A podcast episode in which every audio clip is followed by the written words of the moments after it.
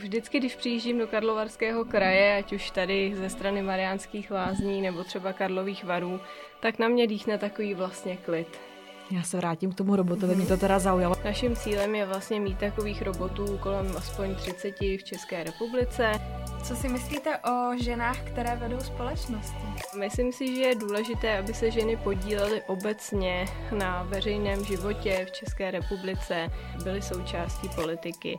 Myslím si ale, že to není obecně jenom o ženách, ale o, řekněme, diverzitě jako takové a o rovných příležitostech pro všechny. A vymysleli jste něco? Řešíme to, jak toho zákazníka v uvozovkách zabavit, po případě se o něj postarat v rámci té fronty. Divoký západ.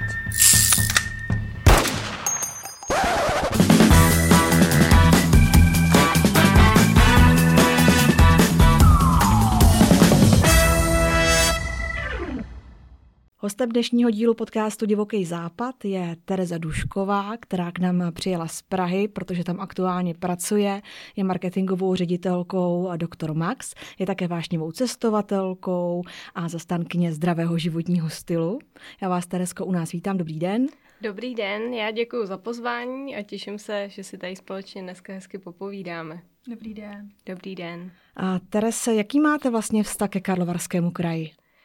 No, silný, protože já vlastně pocházím přímo tady z Mariánských lázních. V Mariánských lázních jsem se narodila a když se vracím do Karlovarského kraje, tak je to pro mě prostě vracet se domů. Vracím se sem za rodinou, jezdím sem poměrně pravidelně a vždycky, když přijíždím do Karlovarského kraje, ať už tady ze strany Mariánských lázní nebo třeba Karlových varů, tak na mě dýchne takový vlastně klid. Klid tady těch našich lesů, parků, já vždycky říkám, že ty naše lesy tady a parky mají takový ozdravný vliv na tělo i ducha a vždycky se těším na to, jak si tady odpočinu, jak vypnu z toho pražského schonu. Je to tak, nehledě na to, že Mariánské lázně jsou čerstvě i klimatickými lázněmi. Přesně tak. A já jsem velmi ráda, že nejen Mariánské lázně, ale vlastně celý Karlovarský trouhelník je konečně zapsaný v UNESCO a věřím, že kraj, potažmo jednotlivá města s tím budou velmi dobře marketingově pracovat a podaří se jim vlastně zvýšit povědomí o tomhle krásném kraji pro, pro další návštěvníky a to hlavně ty zahraniční, protože to si myslím, že by kraji velmi pomohlo. Jaké to je pohybovat se v takovém oboru, který je hodně, hodně rychlý a jde hodně napřed?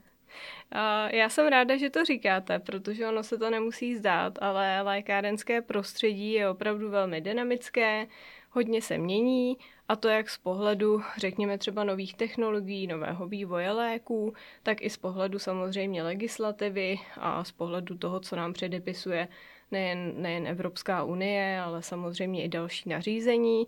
A vyvíjí se taky z pohledu eh, zákazníka, protože zákazníci mají čím dál vyšší očekávání, očekávají lepší péči, a to nejen v lékárenství, ale obecně třeba i v lékařství nebo řekněme i v tom lázeňství, když jsme tady v Mariánských lázních a v Karlovarském kraji, a určitě i tomu je potřeba se přizpůsobovat a to je hlavně práce teda moje a mého týmu, vyslyšet ty nároky a ty přání těch našich zákazníků a snažit se jim přinést to, co vlastně opravdu po nás chtějí.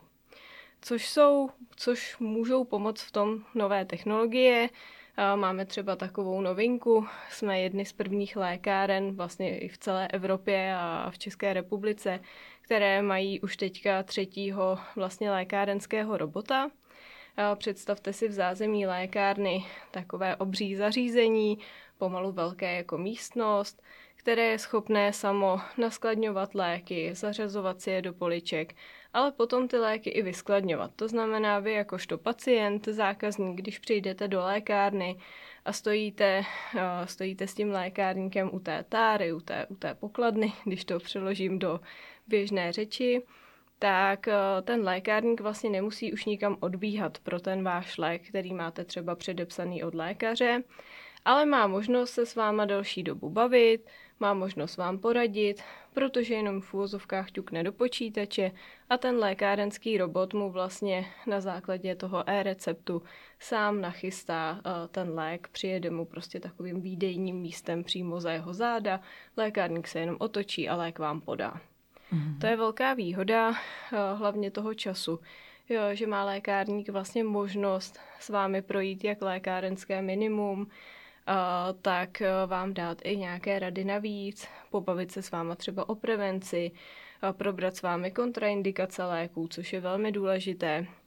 Zvlášť když se v České republice a obecně v Evropě a na celém světě bavíme o tom, že některé léky, jako třeba antibiotika, jsou nadužívaná. A určitě je potřeba s tímhle pracovat a myslím si, že by měl každý začít sám u sebe s takovou jako prevencí o to zdraví a nespoléhat na to, že mu potom lékař, potažmo lékárník vždycky stoprocentně pomůže.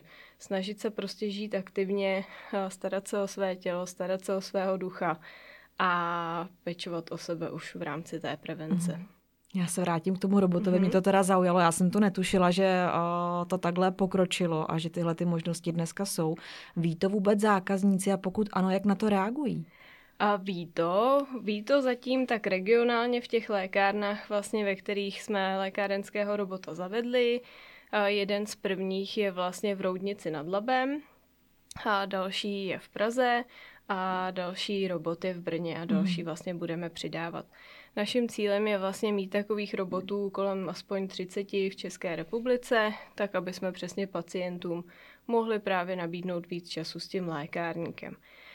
Zákazníkům o tom aktivně říkáme v rámci nějaké naše, naší PR komunikace, ale není to zase jako masová komunikace, hmm. protože přeci jenom se bavíme zatím o třech lékárnách. A jsou s tím spokojení lékárníci? Jsou s tím spokojení, samozřejmě museli si na nového kolegu, oni už si vždycky toho kolegu nebo kolegyni pojmenovali, děláme si z toho trošku srandu, u nás nejen v marketingu, že záleží na osazenstvu lékárny, když tam pracuje hodně žen, tak tak vždycky robot se jmenuje mužským jménem a je to teda ten kolega, třeba Štěpán. A když pracuje v lékárně více mužů, více lékárníků, tak je to většinou žena. Mm-hmm. Takže vždycky jsme, se smějeme, že si kompenzují to, co jim chybí v lékárně a uh, jsou velmi spokojení, protože ten robot jim vlastně ulehčí spoustu práce a oni se mohou věnovat tomu, čemu chtějí a proč šli vůbec na začátku studovat farmacii a to je vůbec to léčení, pomoc pacientovi, promluvit si s pacientem a mít možnost mu dát co hmm. nejvíce vlastně rad v tu danou chvíli. Věnovat méně času administrativě. Věnovat méně času administrativě, přesně. Ještě když jste zmínila i tu administrativu, to je vlastně uh, jedním z mých hlavních cílů a mého marketingového týmu. Vlastně ulehčit spoustu administrativy uh, lékárnám, protože marketing u nás je nejen o propagaci a o tom, co vidí zákazník na venek, ale je to i takový marketing jako vnitřní, kdy my lékárnám připravujeme různé podklady, například k novinkám v rámci léku nebo doplňků stravy, připravujeme jim komunikaci na výlohy lékáren, do LCD obrazovek. A tím vlastně uh, jim pomáháme v tom, aby oni se o tohle nemuseli v té dané lékárně starat, aby jim prostě každý měsíc přišly třeba nové cenovky, které si v tu chvíli jenom vymění v lékárně a nemuseli si je nikde složitě jakoby vytvářet nebo mhm. schánět. Mm-hmm. Já bych se chtěla zeptat, jak nahlížíte na prodej v prodejních automatech volně dostupných léků. Mm-hmm. Přiznám se, že za společnost Dr. Max uh, k tomu úplně nenahlížíme, řekněme, pozitivně. Samozřejmě jsme otevření novým technologiím, na druhou stranu lidský faktor, lidská rada a vůbec zkušenosti toho daného lékárníka jsou velmi důležité a jsou velmi důležité i v těch volně prodejných lécích a doplňcích stravy. Protože jsem tady zmiňovala na začátku nadužívání léků a určitě uh, si myslím, že i u volně prodejných léků by se měl pacient vždycky poradit s lékárníkem. Samozřejmě může to být nějaké jako velmi nouzové řešení, ale myslím si, že by to muselo být eh, velmi regulované. Hmm. A zmínila jste tady robota, který aktuálně pomáhá lékárníkům v jejich práci, aby jim dal prostor více komunikovat eh, se zákazníky, s pacienty. Jaké další technologie jsou v oblasti lékárenství v plánu, které můžete prozradit? Mm-hmm. A možná prozradím ty, co už na trhu jsou. A my jsme se inspirovali, řekněme, tím retailovým prostředím, a například elektroprodejců a, a zásilkovny a, a dalších, kdy jsme umístili už 30 vlastně lékárenských boxů. Je tam možnost taková, že si vlastně objednáte volně prodejné léky, doplňky stravy, po případě kosmetiku z našeho e-shopu a objednáte si ji do boxu. Primárně boxy jsou umístěné tam, kde například nejsme eh, schopni mít lékárnu, eh, v menších městech, po případě na vesnicích, tak aby ten pacient byl, měl dostupnost lékárny vlastně i v tom svém bydlišti. Ale zase na druhou stranu je určitě potřeba tohle regulovat. Lékárenský e-shop vlastně není běžný e-shop. Lékárenský e-shop je zastřešený magistrem, magistrou lékárníkem, a vždycky ten výdej léků probíhá pod nějakou samozřejmě kontrolou a legislativními normami. Zároveň ty naše boxy jsou uni- velmi unikátní na českém trhu, protože jsou chlazené, takže my jsme schopni garantovat vlastně kvalitu těch hmm. léčiv a kvalitu té kosmetiky po celou dobu toho přepravního logistického řetězce a i v tom boxu. Takže se nemusíte bát, když si objednáte kosmetiku nebo nějaké doplňky stravy, že by třeba byly v létě přehráté a podobně, protože my ty boxy máme chlazené. Tak to je jedna z takových určitě zajímavých technologií. Není tak rozšířená zatím z naší strany, ale určitě máme v plánu se rozšiřovat i dál. Tak uvidíme, jestli tady i třeba v západu českém kraji se někde objeví náš Drmax Box.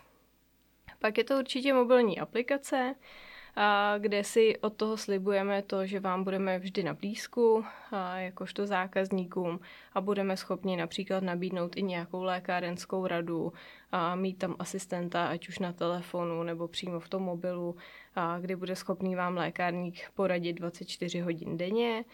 To jsou určitě ty požadavky zákazníků, které my vlastně sledujeme a které už třeba jsou, jsou aktivní v západní Evropě a v Americe kdy existují už i krom mobilních aplikací, takové, řekněme, menší, představte si to jako telefonní budku, mm-hmm. a ve které máte i takový přístroj, kde jste schopná si třeba změřit sama tlak, napojit se na nějaký, jakoby, no, jak to říct, na nějakou, ne, ne sondu, ale napojit se přes čip třeba mm-hmm. na, na prstu nebo na zápěstí a ten přístroj vám vlastně změří některé tělesné funkce, odesílá je rovnou online lékaři, který je prostě online a vlastně na příjmu. Ten lékař se s vámi přes obrazovku spojí, skonzultuje s vámi ten váš stav a vlastně je schopný vám takhle doporučit a poradit léky, po případě i předepsat léky. To je třeba možné v Americe, kde je možné potom léky na předpis doručovat i domů. Mm-hmm. V České republice tohle možné není legislativně, ale určitě je to jedna z věcí, kterou by zákazníci ocenili, zvlášť třeba, když jsme tady řešili historicky všichni covid a, a řešili jsme, že třeba by starší lidé neměli prostě moc vycházet ven, a tak by velmi pomohlo, pokud by jejich pravidelné léky, které samozřejmě jsou sledované jejich lékařem, potažmo lékárníkem, jsme byli schopni jim doručit přímo domů. To zatím schopni nejsme, ale je to jedna z věcí, na které vlastně pracujeme.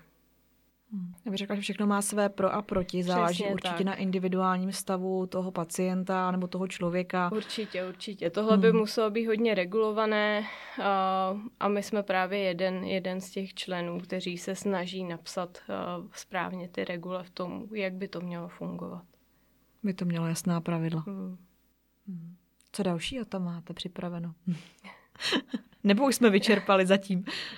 A co taky hodně funguje už v západní Evropě a co věřím, že v příštím roce budeme schopni donést, jsou různé uh, samo DNA testy. To znamená, vy si koupíte v lékárně takový kit sadu, uděláte si doma sám DNA test, to znamená nějakým drobným vpichem do prstu odeberete krev, odeberete vzorek, pak to zase všechno zapečetíte, odnesete do lékárny, která to posílá do specializované laboratoře a z té laboratoře vám potom přijde vlastně posouzení vaší DNA, sklon třeba k některým nemocem a podobně, na co si dát po- pozor. A tohle je samozřejmě věc, kterou pak s vámi sedí a rozebírá lékárník a dává vám různá doporučení toho, jak byste měli právě o sebe pečovat, jak se o sebe starat a co zařadit do té prevence. Zároveň, co taky velmi funguje, jsou právě takovéhle různé služby, konzultace v lékárně, na což my tady úplně nejsme, nejsme zvyklí. A nicméně je to jedna z věcí, kterou my do budoucna také plánujeme, to, abyste mohli třeba přijít do lékárny a změřit si uh, hladinu cukru v krvi a vědět vlastně, jak na tom jste, po případě to pak řešit lékařem, protože co si budeme povídat, ty lékaři nejsou vždy dostupní. Jo, řešíme tady to, že dostupnost lékařské péče je pořád, řekněme, velmi, velmi dobrá a na vysoké úrovni tady v České republice. Na druhou stranu víme sami, že někdy to opravdu trvá se k tomu lékaři objednat a dočkat se toho termínu. V tomhle vlastně my jakožto lékárny a lékárníci obecně můžeme velmi pomoct, protože lékárníci jsou zdravotničtí, zdravotničtí pracovníci, stejně jako lékaři. A jsou vám vždy na blízku. Mají větší kapacitu na to, že se můžete jít s nimi poradit. Takže určitě služby a poradenství je něco, co bychom chtěli zařadit do našeho sortimentu. Hmm. To je velmi zajímavý ten DNA profil, protože je pravda, že to není úplně běžná součást nějaké prohlídky, prevence mm-hmm. a podobně a my často nevíme, který vitamin v těle nám chybí a jestli vlastně ho doplňujeme správně, jestli ne moc, málo mm-hmm. vůbec a často potom právě z toho vznikají různé zdravotní jako komplikace nebo je to takový ten prvopočátek toho, kdy pak čelíme nějakému vlastně onemocnění, nejenom virovému, ale i třeba jinému, takže tohle za mě kvituju jako k dobru. No tak nám držte palce a uvidíme.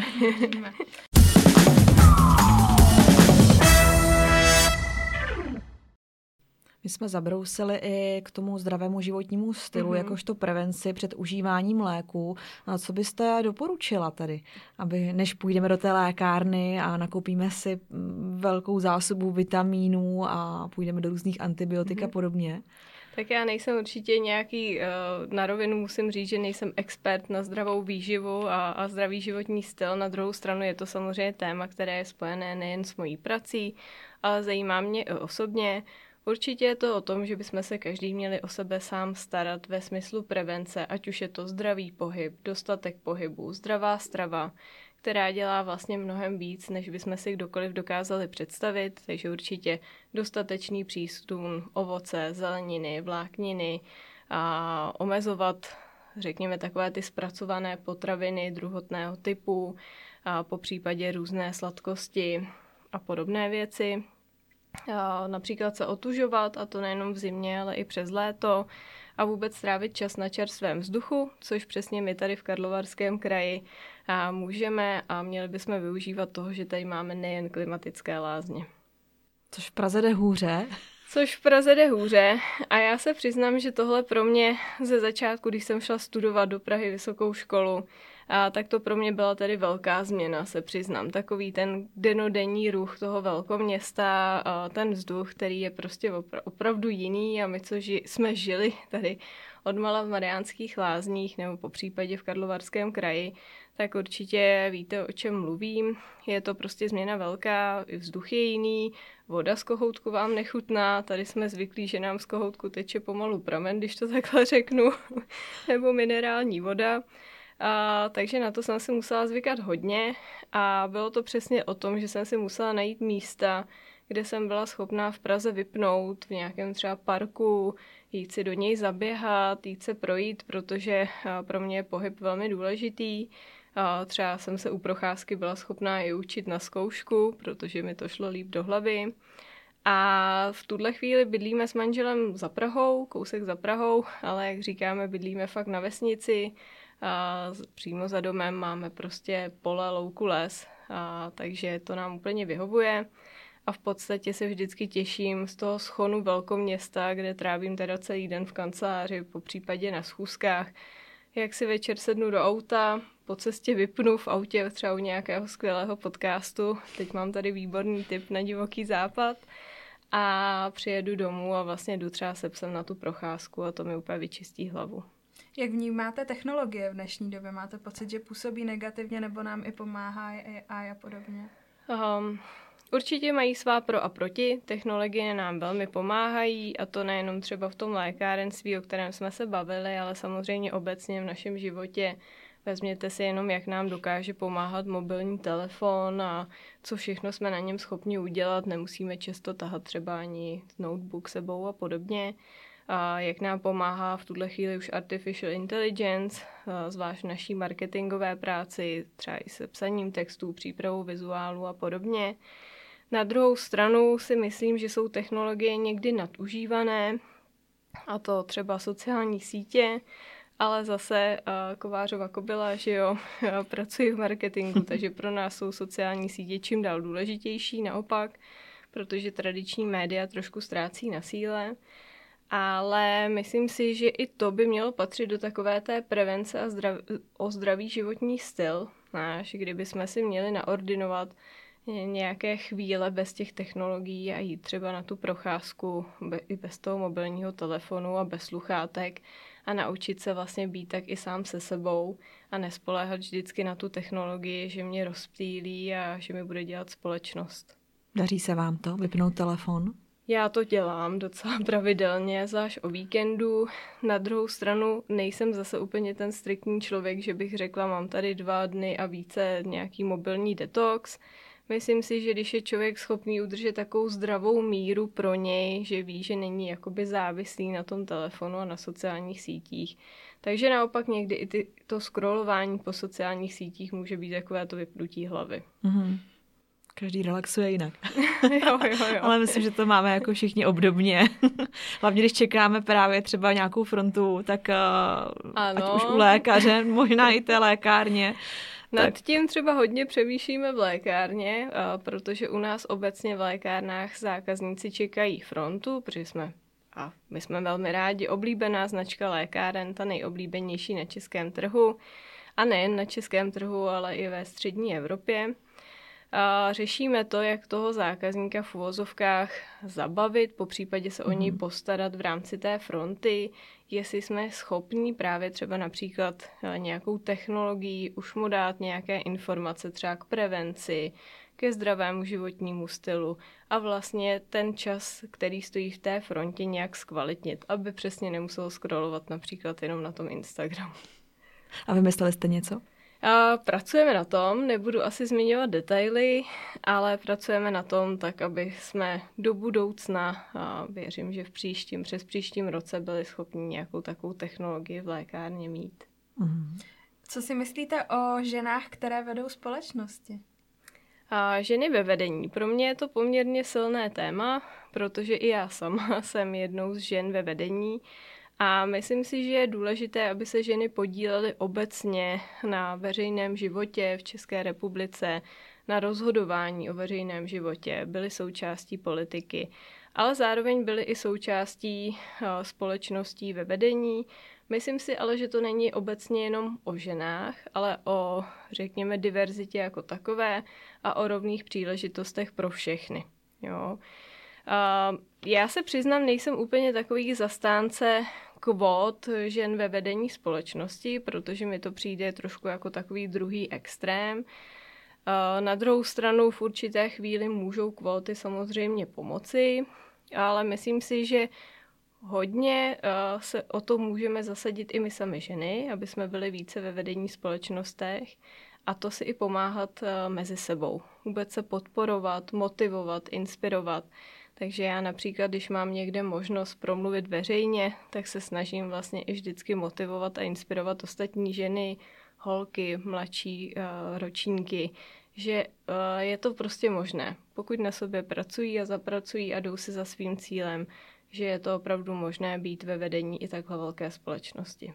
Vy sama vedete i nějaké workshopy nebo kurzy, protože jsem se dočetla, že jste absolvovala nějaký certifikát právě o ženách eh, ve vedení nebo něco podobného. Klidně mě uveďte na pravou míru. ano, ano. V tom, já sama se dál vzdělávám, protože si myslím, že samozdělávání je důležité. Vždycky to říkám i kolegům v mém týmu a kolegyním a snažím se je v tom podporovat. A já jsem tenhle rok absolvovala kurz eh, ženy ve vedení, kde právě ještě s dalšími zhruba 20 ženami, které jsou anebo výhledově budou eh, součástí vedení středních a větších firm. A jsme se právě bavili o tom zastoupení žen ve vedení, a prošli jsme si nějakým kurzem, nějakým řekněme tréninkem a školením, tak aby jsme byli schopné do budoucna třeba i předávat ty informace dál. A v tuhle chvíli nevedu žádný workshop, ne, nedělám mentoring, ale je to určitě je téma, které mě do budoucna zajímá a kterému se bych se chtěla začít věnovat. Hmm. Máte ještě nějaké ambice, kam byste se dál chtěla posunout? Nebo vidíte uh, konec svojí kariéry? Uh, nebo, no, konec, to znělo tak divně, ale vidíte své další působení už jenom právě třeba u doktora Maxe? Uh, je teď by neměl poslouchat ten zaměstnavatel. no. ne, já určitě jsem ve společnosti naší spokojená, i tam jsou pořád možnosti, kam dál růst, ale přiznám se, že v tuhle chvíli jsem takové ty své velké ambice trošku upozadila, protože jsem v osmém měsíci těhotenství, takže teď mě čekají trošku jiné výzvy. A ve společnosti určitě dál chci zůstat, budu se vlastně vracet po mateřské poměrně velmi brzy, takže mám nastavený, řekněme, velmi akční plán toho návratu a máme ho vlastně takhle nastavený s celým mým týmem. Jak brzy? Jak brzy se chcete vracet? Jak brzy? Po půl roce vlastně. No, to mě nepřekvapuje. Jsem ráda, že vás to nepřekvapuje. Pořád jsou někteří, které to překvapí a to je možná taková jedna z věcí tady v České republice, a, že přesně se hrozně jako škatulkujeme. Jo, a i my ženy mezi sebou a vlastně já vždycky třeba říkám i svým kamarádkám, které mají tendence se mezi sebou porovnávat, posuzovat v tom mateřství, kdo kdy se vrátil do té práce a nevrátil a jak se stará nebo nestará o své, o své děti, aby to nedělali, protože každý jsme jiný, každý máme tu cestu nastavenou nějak jinak, máme své plány, máme své ambice a já si myslím, že vlastně všechny maminky, které se aktivně starají o své děti, jsou všechny ty dobré maminky a každá si zaslouží být oceněná. Proto jsem třeba byla součástí projektu Maminka roku, můžeme si pak ještě později o tom něco říct. A vracím se po půl roce a myslím si, že by ta možnost tady prostě měla být v České republice. Na druhou stranu ty možnosti chybí. Chybí mm-hmm. prostě hlídání, eh, chybí školky, chybí řekněme jesle, ono pod jeslemi si často někdo představí takovou jako negativní auru nebo má, má to s tím nějak negativně spojeno. Na druhou stranu, když se podíváte, jak fungují jesle v západní Evropě a v Americe, vůbec to tak prostě není a tam je ten návrat brzký do práce poměrně běžný. Takže já si myslím, že by každá žena měla mít možnost si vybrat a měla by mít ty, řekněme, prostředky a, a, a projekty k tomu, aby prostě byla schopná se vlastně vrátit kdykoliv bude potřebovat a chtít. Já jsem moc ráda, že vlastně zaměstnavatel, u kterého jsem, doktor Max, je takhle velmi otevřený, že jsme byli schopni si ten plán společně nastavit a že vlastně už se těší a nemůžou se dočkat, až se zase vrátím a to jsem ještě ani neodešla. Zmiňovala jste maminku roku. Mm-hmm. Co vás vedlo k tomu být v tomto projektu? Mm-hmm. My jsme vlastně byli oslovení vydavatelstvím CNC, které pořádá Maminku roku. A byli jsme oslovení přes jednu z našich značek, protože my jakožto lékárny Dr. Max nejsme pouze lékárna, jak já říkám, ale máme zároveň některé naše vlastní značky, o které se staráme, o které rozvíjíme. Mám v mém týmu produktové manažery, kteří se starají buď o naší vlastní značku Dr. Max, tím myslím různé produkty pod hlavičkou Dr. Max, potom jsou to kosmetické brandy a potom je to třeba právě značka Bebelo, přes kterou jsme byli osloveni na spolupráci do Maminky roku. A mně se ta spolupráce velmi líbila, protože je to právě taková oslava maminek, ale oslava žen obecně i. A je to právě o té vzájemně, vzájemné podpoře žen mezi sebou a o tom vlastně si říct, že každá jsme dobrá a každá uh, prostě ten život žijeme tak, jak umíme a jak nejlépe umíme a staráme se o ty děti, jak nejlépe umíme. A že vlastně by nemělo fungovat takové to no, přesně porovnávání se mezi sebou a a říkání, co jak by správně mělo být a nemělo být. A líbí se mi vlastně ta myšlenka toho, že každá prostě maminka je ta nejlepší máma na světě. No. A vlastně v Mamince roku je několik kategorií, kde se můžete setkat s velmi inspirativními ženami. Jsou to třeba maminky podnikatelky, které při mateřské nebo po narození dětí potom rozjeli různé své podnikatelské projekty. Hm, pak jsou to třeba maminky, které jsou úspěšné v nějakém oboru. A potom jsou to ale například i maminky, které bohužel stihl takový negativnější osud a mají třeba postižené dítě a musí se o něj starat a přesně tam pak vidíte, kde selhává taková ta podpora státu a a se, m, chybí prostě projekty a prostředky na to, aby ty maminky se mohly věnovat třeba i něčemu jinému než tomu miminku, jo, nebo tomu dítěti. A je to vždycky hodně silný. Mm. A já jsem seděla v porotě vlastně dvakrát nebo už třikrát. A přiznám se, že vždycky my všechny tam porodkyně, ale i porodci, protože jsou tam i muži, si vždycky pobrečíme u těch příběhů. A protože když potom slyšíte vlastně, co všechno se může stát, tak se vlastně vždycky vděčný za to, že vy to máte v pořádku, že vaše děti jsou v pořádku a že často se zabýváme takovými malichernostmi. Hmm. My o vás víme, že jste vášnivou cestovatelkou. Hmm. Nás by zajímalo, jaký nejsilnější zážitek jste zažila. Je to tak, cestuju velmi ráda, cestujeme rádi s manželem.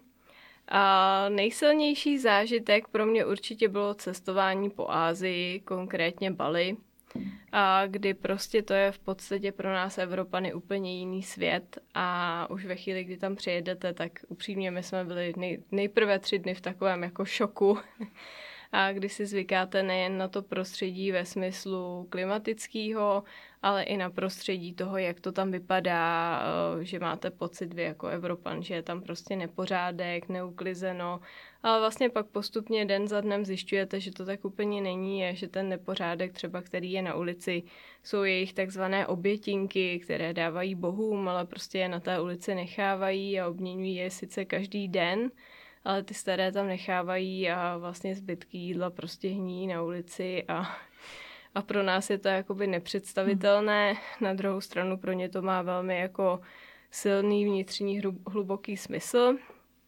A, takže to určitě pro nás byl velmi silný zážitek. Chtěli bychom se tam vrátit, chtěli bychom se tam někdy podívat znovu, zvlášť teď po covidu, jak se to všechno změnilo a, a kam se ten svět zase posunul. A zároveň pro mě to cestování je vždycky za prvý samozřejmě takový odpočinek, vyčištění si hlavy od té náročné práce a od toho, že člověk je prostě a každý den většině na těch technologiích a na tom telefonu a, a pořád musí být dostupný. A na druhou stranu myslím si, že cestování nám všem dává takový rozhled a nadhled, že přesně pak nemáte takovou potřebu srovnávat, jestli je někde tráva zelenější nebo není ale máte takový jako jiný pohled na svět, kdy vlastně si i přesně řekneme, jak my si tady krásně v Evropě žijeme ve střední, i když samozřejmě ano, máme tady nějaké třeba ekonomické teď problémy a podobně. Na druhou stranu žijeme si pořád na velmi vysoké úrovni a nemáme si na co stěžovat, zvlášť třeba i v té lékařské a lékárenské péči. A Tohle určitě doporučuji všem. Kdo by chtěli mít takový větší rozhled eh, životní a nadhled, tak cestování prostě v tomhle enormně pomáhá. No a kam bych se ještě třeba chtěla podívat, tak je to určitě za mě safari. Uh-huh. Jet se podívat eh, na safari a potom mě velmi láká Maroko. My vám, eh, Teres, přejeme, abyste se tady podívala tam, kam si ještě přejete a už tedy i s novým členem rodiny, předpokládám, za pár let, až to bude možné. A moc vám děkujeme, že jste byla hostem dnešního podcastu a budeme se těšit zase příště na setkání a na nové poznatky z oboru lékárenství. Mm-hmm. Já vám moc děkuji, ještě jednou děkuji za pozvání a budu se zase těšit někdy na shledanou.